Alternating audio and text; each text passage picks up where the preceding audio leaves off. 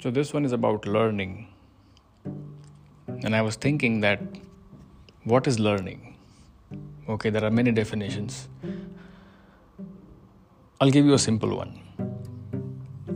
Learning is basically making a model inside my head of the concept which is in front of me. So, this is almost like playing games with Lego block. Okay, you see something and you are copying it, finding the right block, connecting it, and creating this structure. And this is happening all inside your head.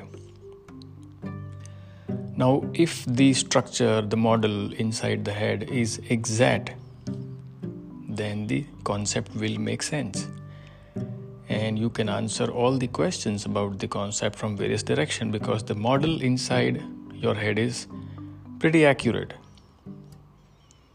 situation 2 if the model inside my head is not accurate in that case yes i'll have to memorize things and try hard to answer the questions about the concept which I have supposed to be learned.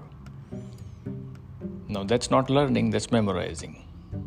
When you get the model clear, learning is clean and it stays, then you don't need to memorize it. You automatically remember things because there is clarity, right?